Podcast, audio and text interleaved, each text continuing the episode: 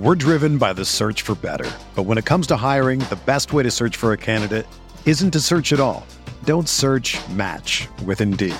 Indeed is your matching and hiring platform with over 350 million global monthly visitors, according to Indeed data, and a matching engine that helps you find quality candidates fast.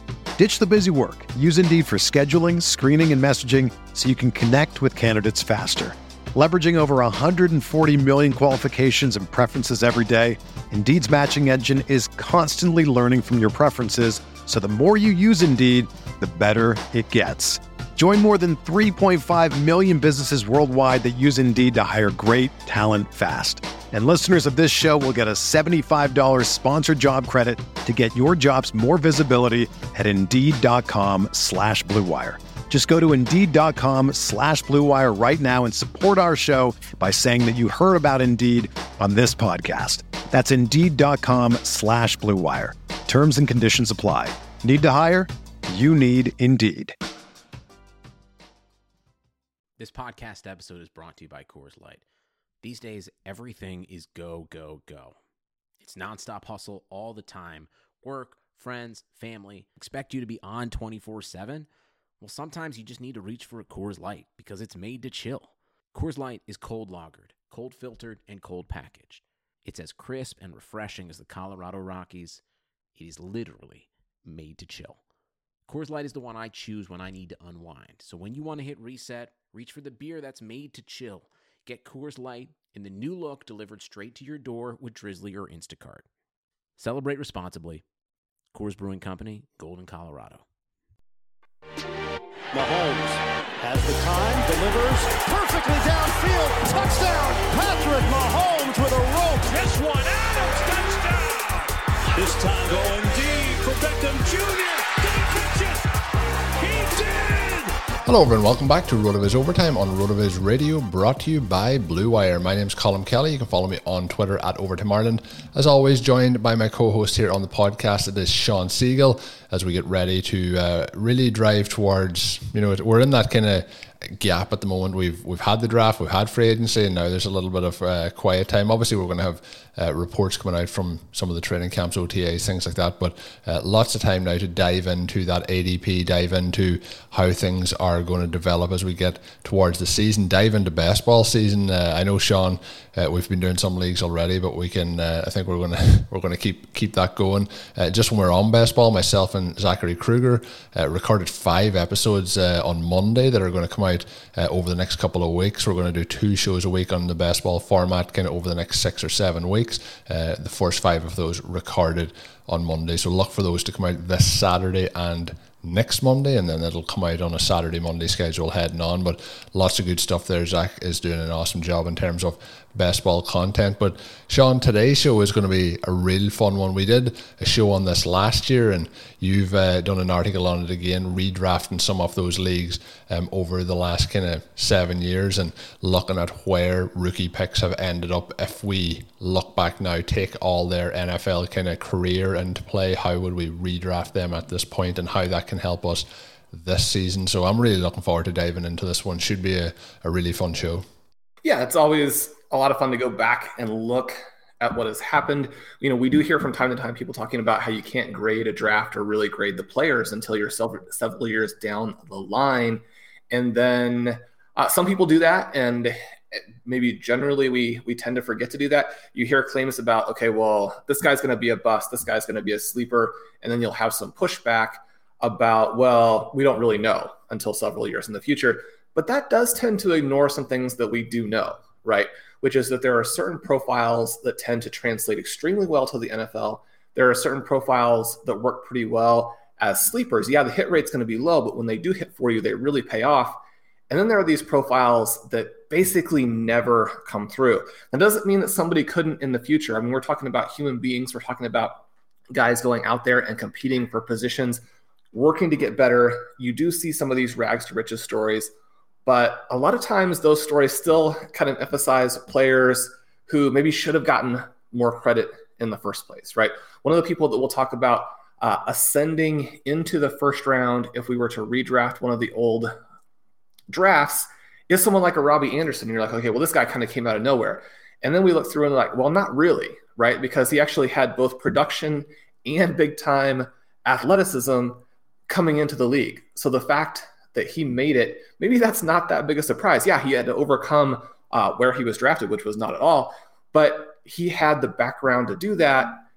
A lot of players don't have that, especially players who are drafted in the second half of the third round and then almost everyone on day three. So, what we kind of try and do is really make sure we hit the stars and then sort of separate out these guys who are going to be disappointments or percentage wise are usually disappointments and then bring in these players who really offer us the chance to get this huge impact with later round picks.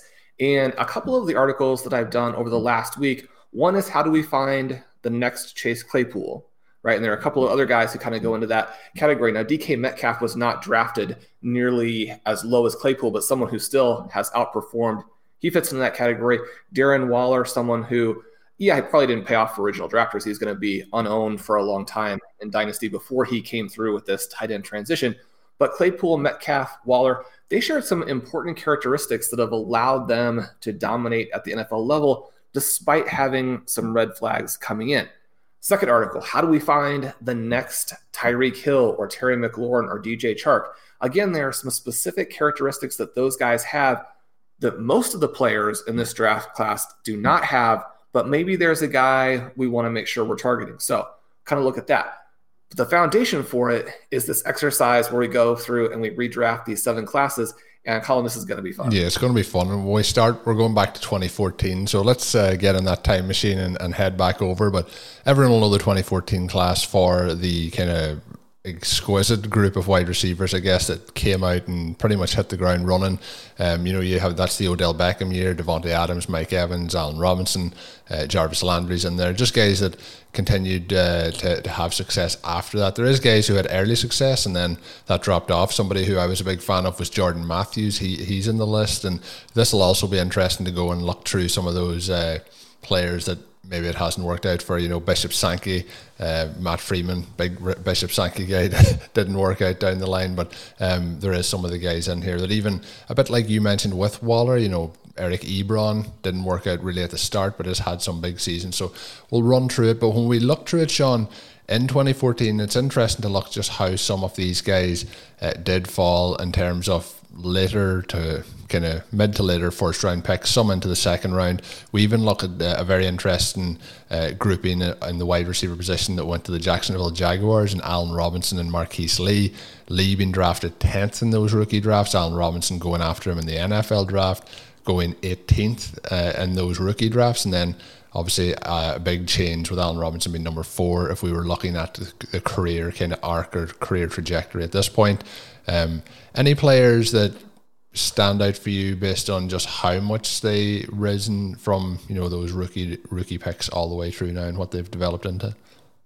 Yeah, so the trio there that is kind of interesting uh, that you mentioned. We had Davante Adams.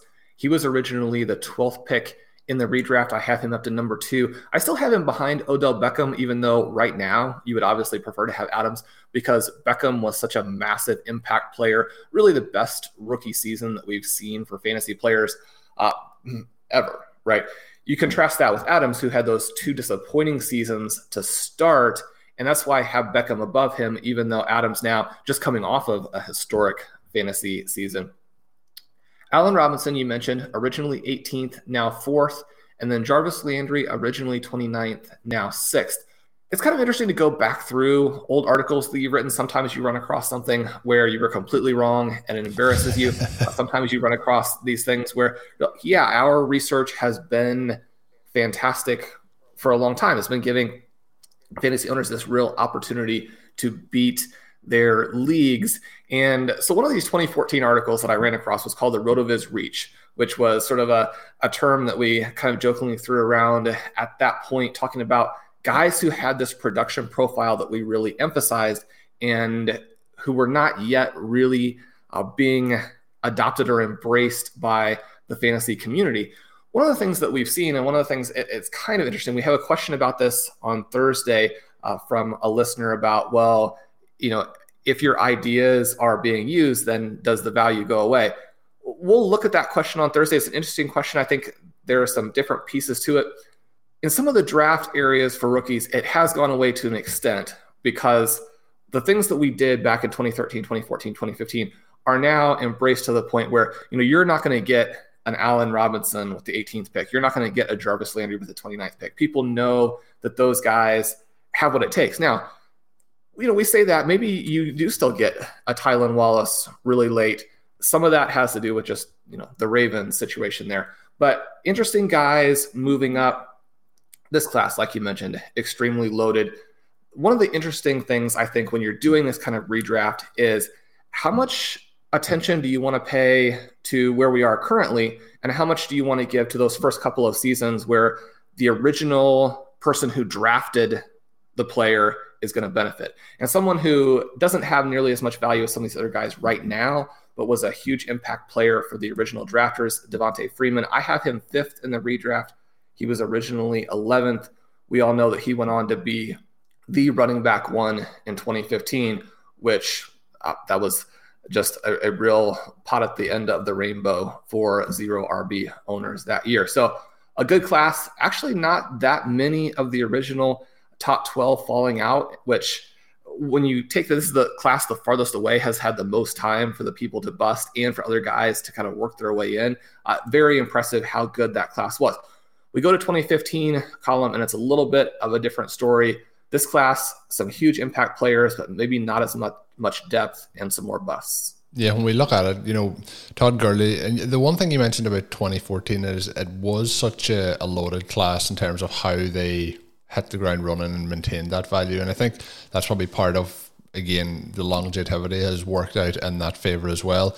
But interesting, it's interesting to see some of these names like that they're around this long. Uh, when we look through them, some of them feel like they've been around forever. Some of them feel like they're they're still relatively fresh faced. Even somebody like Stefon Diggs, who we've been talking about for years, but like you know, still seems like there's a, a good few years left in the tank. He was the kind of he's and what we're going to see here is the numbers in terms of how late some of these guys were drafted versus how they've ended up now. So in that example, we have Stefon Diggs, who is number two if we were doing the, the draft now, but 37 at the time of uh, the original kind of rookie drafts.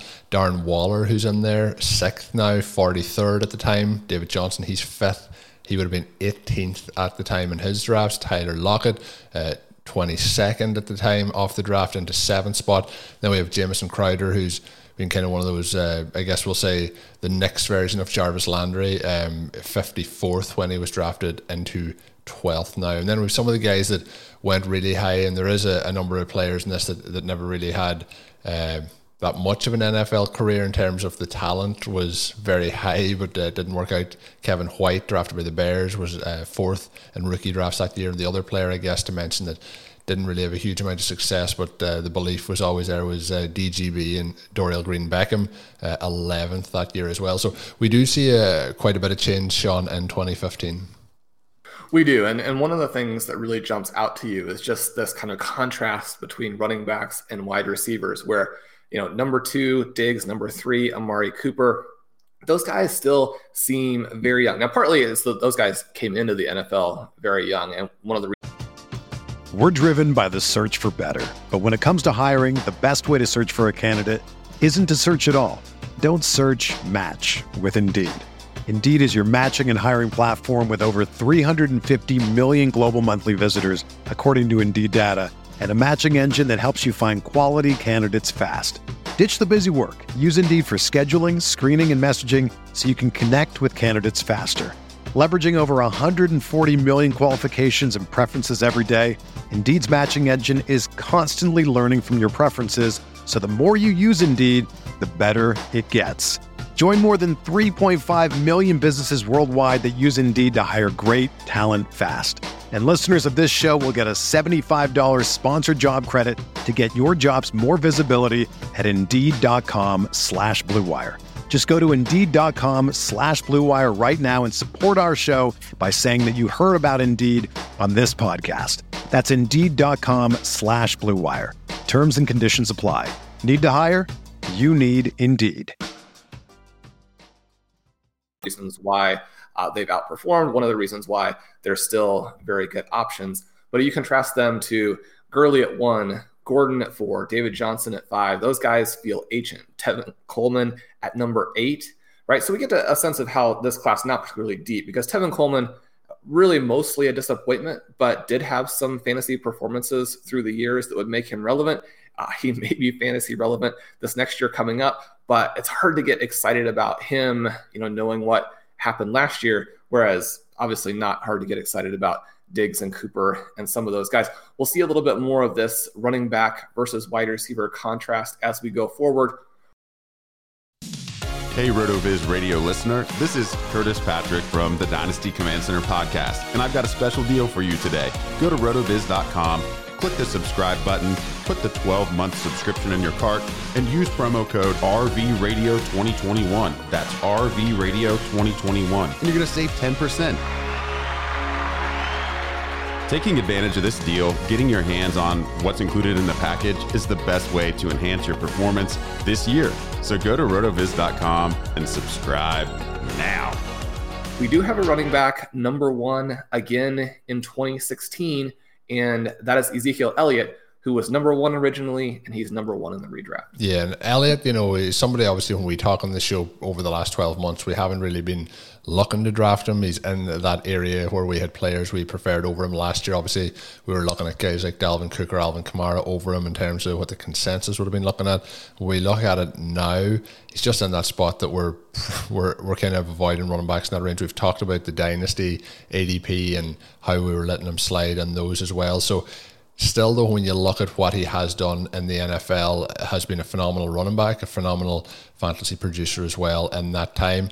In second spot, Michael Thomas. He was seventh at the time. The big jumper here, and you mentioned him earlier about how to find the next one of them, is Tyreek Hill, 61st um, at the time of rookie drafts in terms of ADP, up to fourth. Will Fuller, 11, up to five. Dak Prescott, somebody who obviously Tony Romo was the quarterback when he was drafted. Things changed quite quickly there. He was 36th at the time, up to seventh, and obviously uh, at a really solid point in his career hopefully comes back fully from that injury.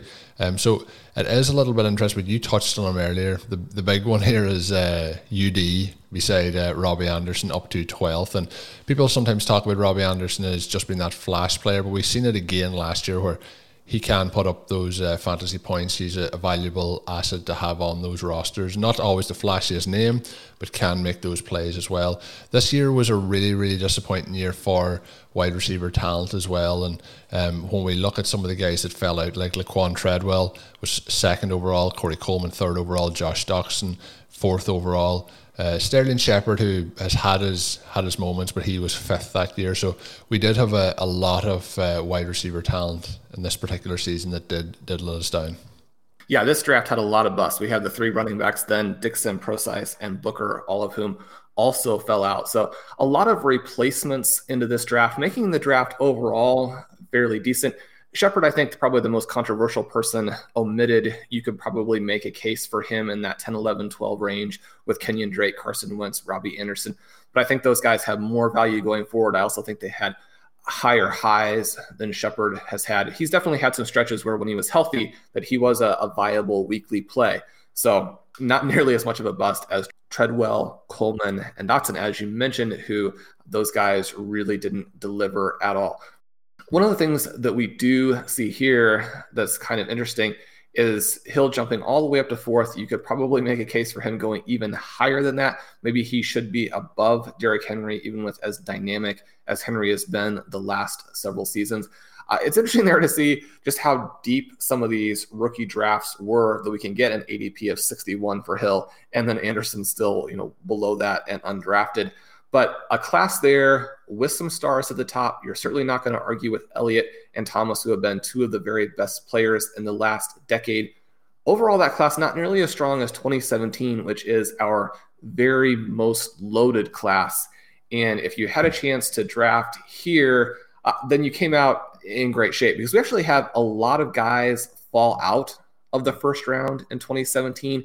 Even some guys who you still would like on your fantasy team but the players coming from outside the first round in 2017 were absolutely electric. But we do start with someone who was originally the number three pick, now not only the number one in our redraft of 2017, but the number one player in fantasy, and that's Christian McCaffrey. Yeah, it's it's impossible to argue with uh, with that one. Uh, you think of the you know the reports coming out of uh, around draft time. You know, will he be able to transition to the NFL?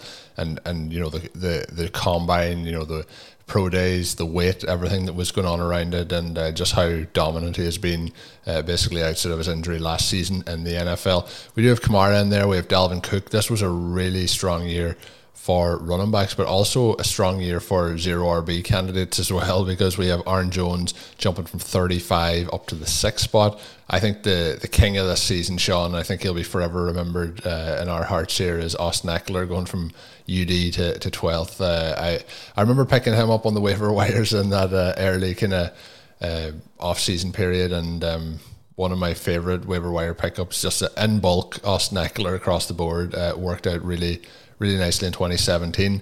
Uh, Juju Smith Schuster's in there. Another big uh, jumper was George Kittle uh, from 55 to 4. Um, so there, there's a lot of value, as you mentioned, outside that first round.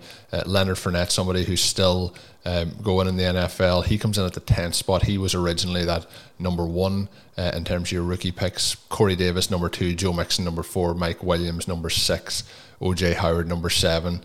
Um, and John Ross was in there at number 10. David Njoku, who's just signed with the Jaguars, was at number 12. So we did have a lot of guys that have failed to deliver in the NFL in this round. But when we talked, uh, I think it might have been last week or the week before, Sean, in terms of those late round picks, getting, you know, those third round picks, getting those late second round picks, having multiple opportunities to to get those guys. Um, I think this year draft is a, a, prime example of some of the guys you could hit on there.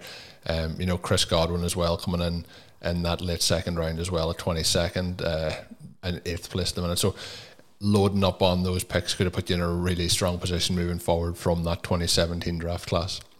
Yeah, we had a really strong group of guys come in even outside of the second round in this class. And it was brutal trying to determine uh, down the stretch, you know, who should belong, who doesn't get to be in there. This is really the class where there probably are you know 14 to 16 guys who would legitimately count as first round draft picks uh, in this kind of exercise if you just wanted to say okay everybody who, who kind of fits into that same category. I originally had Fournette out. I didn't want any anti-Fournette bias to sort of overwhelm kind of the, the early good seasons he did have. I mean he's clearly disappointed as the number one overall pick in one of the greatest classes of all time but he has put up points for people some of the guys left out. Chris Carson is the only flex eligible player to score at least 400 points over the last two years and not move into the first round. Uh, he is someone you might consider. Kenny Golladay was the wide receiver nine in 2019, but he gets edged out by Cooper Kupp, who's been a little bit more consistent through this time period. And then Joe Mixon, someone who's still going very early in fantasy drafts and has been, you know, okay. He's made some contributions at different points. Uh, he's also out and would be in the first round of any other draft, right? Mixon was the fourth pick originally. So a lot of guys in this group who could be considered as first round picks, a really good class to have had a lot of exposure to. The same thing, not exactly true at 2018, but we do have some fantastic guys at the top. We again have a running back number one overall, Saquon Barkley, number one originally, number one in the redraft mostly based on that first season, which was so epic. He hasn't done nearly as much for fantasy owners the last two years. In fact, he's probably been a league losing player over the last two seasons. And I think going forward, he probably will also not score as many total points as the guys in second and third. That would be Calvin Ridley and DJ Moore.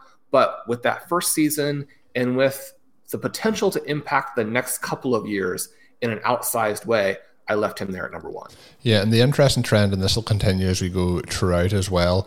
You know, when we look at the draft picks that we can get here, and we look at the 101, the 101 has held its value uh, much better than say that second, that third pick, and obviously it's a valuable pick, but. Um, you know the consensus 101 in these years uh, is pretty much making the list and the top five picks in all of them. Uh, Leonard Fournette is uh, at number 10, so he's the, the lowest so far as we've gone through this. Barkley definitely, I think, fits into that mold. It's interesting, just it is that one super season, and um, then we have had those years. So, like, you know, I think if we do this exercise maybe in another 12 months, maybe 24 months, we could potentially see Calvin Ridley start to put a little bit of pressure on that. Um, but when we look through it, we do have a lot of talent um, who are coming in on the list, the likes of Calvin Ridley, DJ Moore, Nick Chubb, Courtland Sutton. Uh, you know, we're seeing players who have that upside, but outside of Ridley, the rest of them are kind of the upside is there. We're hoping that they hit it, but it hasn't been hit on a consistent basis. So it does make sense to have Barkley based on that uh, one outstanding season in there. When we look at some of the jumpers, Calvin Ridley jumping up to the second spot from spot 10, uh, DJ Moore jumping from the 8th to spot 3. And I think that's pretty fair to have them ranked in that particular order. Philip Lindsay was somebody that Sean championed um, coming in as a zero RB target. He was 78th in terms of the draft, comes in at number 11 at this point. Um, and then Mark Andrews, uh, in terms of the tight end position, 38th at the draft point, up to 5th. And you mentioned Sean as well when we did the Uh, latest dynasty piece about you know drafting and getting those late round picks, the likes of George Kittle, the likes of Mark Andrews, getting those extra picks as well and having those. So we've seen in 2017, George Kittle was 55th and he's up to fourth in terms of these years down the line, and then Andrews at 30th.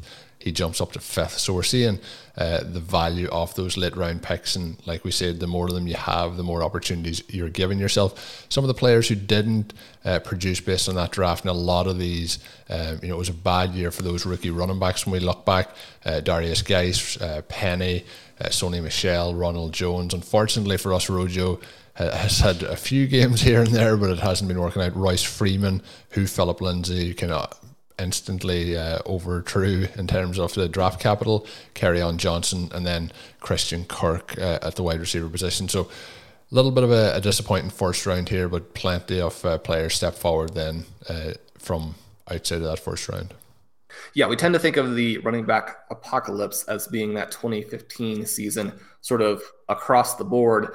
But really, uh, this running back collapse probably should refer to the 2018 rookie draft, where uh, we had all of these guys come in with a lot of fanfare. There were guys that you and I liked, like Rojo, for example. It's not like we were completely out on these running backs by any stretch, but there was a lot of talk about if, you know, maybe there are eight running backs better than any wide receiver in this group. Obviously, if you were targeting Ridley and Moore, Courtland Sutton, guys who were going at that one two turn area, those are the people to be drafting. And again, it's a, another opportunity, another example of a situation where if you're trading down in your rookie draft, you're landing some of these wide receivers, you're going to be much better off. Now, could you own some of these running backs originally and then flip them before the value went to zero? Yes. And you kind of want to take some shots in there if you have your roster built in such a way that you have that opportunity. You don't want to be completely out on these guys, but you have to be very careful at how you do it. Because one of the things that we've seen are not only are these guys out of the redraft, but really at no point have they created any value for fantasy owners. I was trying to go back and look at Sony Michel to see uh, how well I was remembering exactly what he did fantasy wise. We know he had that good stretch the in the NFL playoffs yeah. in one season, helped lead the Patriots to that Super Bowl. But as a fantasy player, he has done almost nothing. So this group between off-field issues, injuries, uh, maybe some odd coaching choices, they haven't been worth anything at all. And so if you got Barkley, if you had the 101, that was the key place to be. Otherwise, Nick Chubb, outside of that, it's been a disaster. Moving on here to 2019, and we see the running back difficulties continue uh, to an extent, right? Coming off of three straight drafts where we had Elliott, McCaffrey, and Barkley as the top pick, even in the redraft. We now move to a class where the top five players don't include a single running back, but a Rotoviz favorite does move up to the top pick, and that's AJ Brown. Yeah, AJ Brown, uh, you know, goes from spot seven up to number one. There was obviously concerns around landing spot and things like that at the time, um, but he has obviously produced everyone who listens to the show, everyone who watches the NFL, even if you if you're a first time listener, uh, know about AJ Brown, how dominant he is, and how spectacular for his kind of his size he can be in terms of yards after the catch. Somebody who uh, is in a similar uh, kind of build, I guess we'll say, as DK Metcalf. He's coming in at spot two, uh, and that gives him uh, a, a, three spot jump from spot five from his original spot. But the player making the biggest jump this year, somebody who I kind of went all in on as a rookie, I was incredibly impressed with um, how he did then in his rookie season. That was Terry McLaurin. Has had a you know has had good seasons since, but just hasn't really been able to jump forward to where I still think he can get to. Um, and that there was him coming in at 29th in those rookie drafts. So we're looking at you know, into that third round, mid to late third round, uh, and then he's up to spot three. Hockenson high draft capital, uh, sixth in terms of where he was originally to four. Another player who's quite interesting, and that's Diontae Johnson, 24th up to eight. Um, but we did see, you know, it's a little bit more of a, it wasn't as deep a class, I guess we'll say, in, in this particular instance.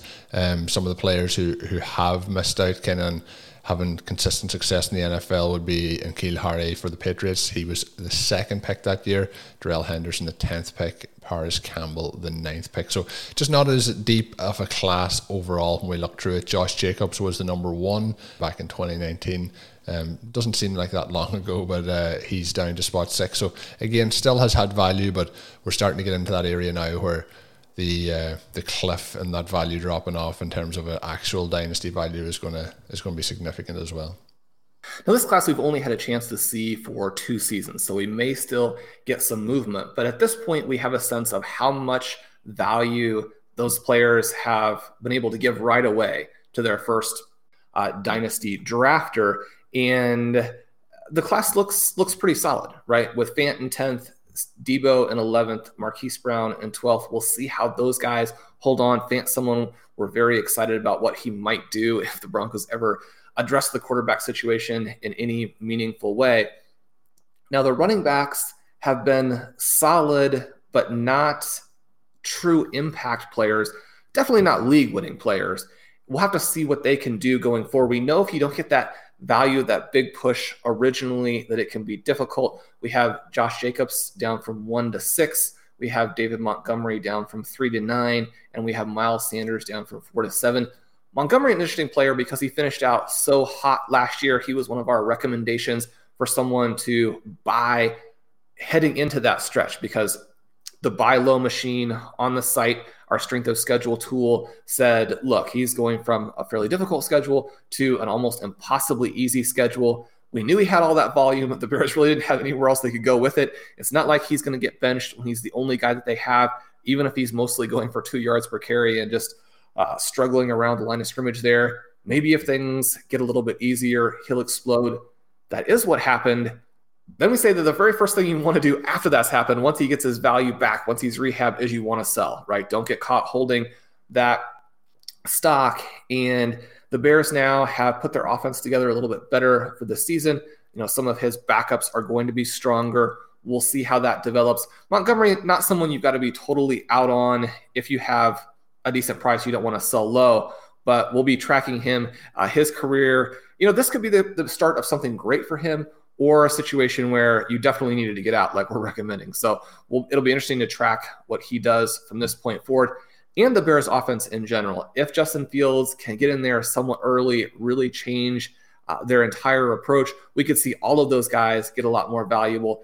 And uh, I think the unfortunate thing is the Bears actually don't have a lot of players from a fantasy perspective that I think you're going to see rising volume on. Montgomery, because he's a running back who just doesn't have that much talent right now he he can be a three down player, so that always matters. And then you have Allen Robinson, who's probably nearing the end of the road for him. Played very very well the last couple seasons, so you know that he could be one of those guys who holds on a little bit better. If they had some young guys uh, at tight end, at wide receiver, Cole Kmet, maybe somebody who a little bit under the radar there, someone to try and get in every draft. But the Bears with Fields, we're excited to see what they do. All right, Colin, we know what happened with 2020. We probably don't need to spend as much time on that. But Jonathan Taylor went down to number two after the Chiefs draft Clyde Edwards Helaire. I have him at number one, Edwards Helaire at number 10 in the redraft. All of these guys, still, though, fairly valuable, a pretty exciting rookie class. And while we know that these running backs are kind of in that time period where if you look at 2018, you look at that class where all of those guys busted right now, we would have still been excited about them. So, on the one hand, this is the time for you to sell Akers, sell Swift, sell Dobbins, sell Gibson, make this big profit on them and remove the risk. At the same time, if one of those guys moves on, becomes the next uh, Dalvin Cook, then you, will feel very silly. So that's the great thing about fantasy football. These guys could go in two different directions. And right now, their prices reflect that. Very fair prices. I think an exciting class. Yeah, I think uh, there's a lot of excitement still, um, both even at the running backs uh, position and the wide receivers that are involved as well. I think the listeners need to put it in their diary. Uh, around this time next year, we'll do the recap of the 2021 season. We'll have more data then, Sean, uh, and the 2020 season can be thrown in with that as well. Uh, I'll do that again. I think the listeners should put it in their diary for this time next year. We will drop back in on the 2020 class. I think it's a bit a bit early yet. There's still though for me a lot of excitement around pretty much all the players on the list here. Uh, when we look then, Sean, at the big picture and some of the outcomes, what are the key takeaways from the the research you've done here in terms of how we should implement this in 2021 and then even moving forward as part of our uh, rookie evaluation for these prospects? So we have some slightly different results than last season. We added two different classes at the end. The 2014 class joins the exercise, the 2020 class joins the exercise. We did have a little bit of movement. Players who maybe were on that 11 12 range dropped out, some other guys who made an impact in the 2020 season move in. What we see at 47 of the 84 original first round picks remain in the first round. Now, that does drop to just 28 out of 60 when we're looking at the 2014 2018 classes, classes who have three years in the NFL. When we talk about the top six versus the bottom six, another thing that we really emphasized how there's often not as much of a difference there as you might think. A ton of big impact wide receivers in that second half of the draft one of the things I wanted to see here is how many of the players falling out were these, say, top five picks, the big impact players, the players where people are paying up to get them. Of the 37 first rounders to drop out, 13 of them were top five picks. That includes six running backs and seven wide receivers. So fairly well spread there. We do have that uh, Treadwell Coleman class at wide receiver, where almost all the receivers who dropped out were from that group. Now, 21 of the 37 replacements, so guys who moved from outside the first round into the first round, those guys came from round two in your rookie draft. So, again, this idea that we want to load up on these second round picks. This is a one QB format. That's obviously especially true in super flex formats. But even once we look at those second rounders, we still have 16 deep selections who went on to make an impact. And you think, okay, well, 16, that doesn't seem like a ton spread across seven years. But when you go back through and you look at these guys and remember, okay, well, almost everybody who is a force in fantasy football factors into this draft somewhere, right? We had a, a year there where there were three or four guys who probably should have counted, but at the same time, most of the classes had a, spot or two at the end of the round. We are like, I don't know if I'd really consider that a first round pick. So again, that's a pretty good number when we're looking at players who are impacting the fantasy environment. Now, position by position, we have some interesting results. Running backs are minus seven in this redraft. You have 16 of them dropping out, nine jumping in. You can look at this from a couple of directions, right? You can say, well, minus seven is bad. People are losing value on these running backs. At the same time, one of the things that we're seeing is there aren't a ton of running backs who are jumping in and staying. And I think that you can look at that also in a, in a variety of ways. One of the things that people will do sometimes when they're looking at, okay, zero running back, does it work? and they look at full season numbers for players, they're thinking, okay, well, I don't see these full season guys who are coming from outside the top range and making an impact and lose track of the fact that there are a lot of individual players who aren't going to necessarily show up. Players like a, a Hines or a JD McKissic, players who at the important times of the season made a big impact. For Dynasty, you also see that with running backs just on a, a year by year perspective, where sadly players who come in and show that they're, if not stars, at least very legitimate starters, their team still won't give them any respect. Now, Phillip Lindsay was in the redraft, but he probably will be pushed out by this time next year. It, it was difficult deciding between Lindsay, Gallup, and Hines for that last spot. Went with, or for the two of the last three spots there. I went with Lindsay and Gallup, but Hines will probably push Lindsay out based on kind of where those players are going forward. You look at someone like James Robinson, who was actually outside of Justin Jefferson, was the biggest rookie fantasy player from 2020. He doesn't make the redraft simply because the Jaguars have already attempted to replace him with another running back. And that creates a situation where, even with his early impact there for the first two, three, four seasons, he's almost certainly not going to get to the value of the guys who are still in the first round. And so we lose some of those types of players. Moving on to wide receiver, we see them even 18 falling out, 18 jumping in. Tight ends were plus three, quarterbacks were plus four. That doesn't mean that to target tight ends or quarterbacks in the first round, but it does mean that when you're trying to stockpile these second and third round picks, don't be afraid to use them at those positions, right? You're often getting a tight end or a quarterback who was a reality first round pick at QB or a reality, you know, 20 to 45 pick at tight end. You get those guys in the same range where wide receivers and running backs who were drafted on day three are going. And just simply in terms of what the hit rates are likely to be, we know the tight ends and quarterbacks are more likely to stay in the NFL. That can have value to you, especially at the tight end position. But then sometimes you get a George Kittle, sometimes you get a Darren Waller, sometimes you get a Mark Andrews, and it pays off in a huge way since those are the guys who are actually tilting the field at the tight end position. The final thing, and this kind of goes to the articles on how to find the next Claypool, how to find the next McLaurin. We want to look at the characteristics of the players who were not originally drafted in the first round, but moved into the first round. And starting with the running back position, seven of the replacement running backs were elite producers, and six were special athletes. Four were both, and zero were neither, right? So when we're looking at this, we're looking at guys who have standout traits. You were a star in college, or you have this freakish athleticism that puts strain on even NFL defenses to control. We don't see guys who are kind of mediocre players at both. So someone who has solid athleticism and had some production in college, people are hoping, okay, well, maybe they break out at the next level. We haven't really seen an instance of that. We go to the wide receiver position, and it's even more the case, right? 14 of the replacement wide receivers were elite producers, nine were special athletes, six were both, and again, zero were neither. So, Tylan Wallace, that name that jumps out again, you're looking at elite producers and where they end up going several years later. You know, this is your chance to get in there and get that guy. Now, someone who stayed four years in college, has some knee issues, is playing for the Baltimore Ravens, and was drafted after Bateman, who also seems like someone who could be a little bit undervalued. Playing in this offense where you have a scattershot quarterback and you have very low pass volume, will that really work out?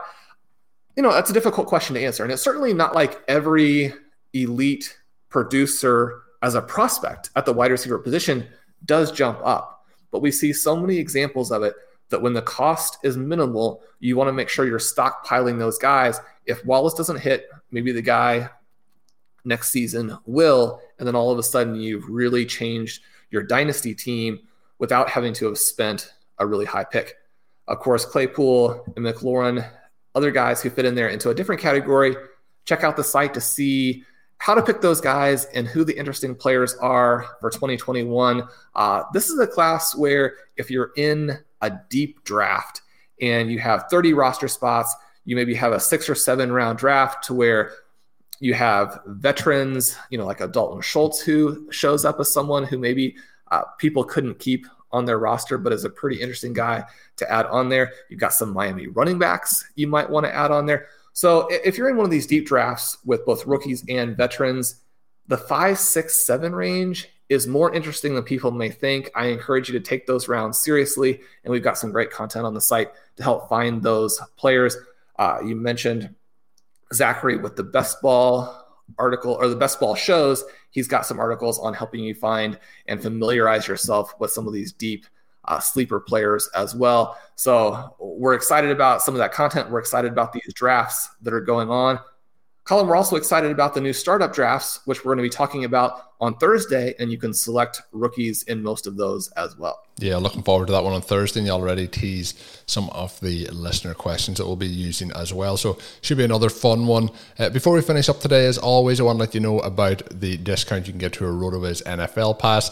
All you have to do is enter the code RV Radio 2021 at checkout to save yourself 10% as a loyal podcast listener. You can also find out more information on that at rotoviz.com forward slash podcast. That'll get you access to all the content like Sean uh, and me. Um, That'll get you access to the content that we've talked about today in terms of Sean's piece. It'll also get you access to the pieces like you mentioned with Zach. It'll give you access to all of the tools up on the site. So head on over. Once again, that code is RV Radio 2021. Thank you once again for listening in to RotoViz Overtime on RotoViz Radio. My name is Colin Kelly. If you haven't already, head on over, drop us a five star review in your favorite podcast app. You can follow me on Twitter at Overtime Ireland. You can check out pieces like we talked about today from Sean and much more of his great content up on rotoviz.com. Until we're back on Thursday with another podcast, of course, have a good one. Thank you for listening to Overtime on RotoViz Radio. Please rate and review the RotoViz Radio podcast on iTunes or your favorite podcast app. You can contact us via email at rotovizradio at gmail.com. Follow us on Twitter at RotoViz Radio. And remember, you can always support the pod by subscribing to RotoViz with a discount through the RotoViz Radio homepage, rotoviz.com forward slash podcast.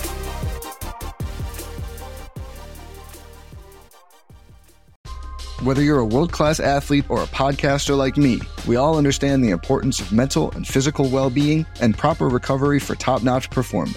That's why I'm excited that Unifyd Healing is sponsoring this podcast. Unifyd Healing is a new and super innovative global network of wellness centers powered by Energy Enhancement System, or EE System. If you haven't heard of the EE System, you'll want to listen up. This technology promotes wellness, deep relaxation, purification, and rejuvenation.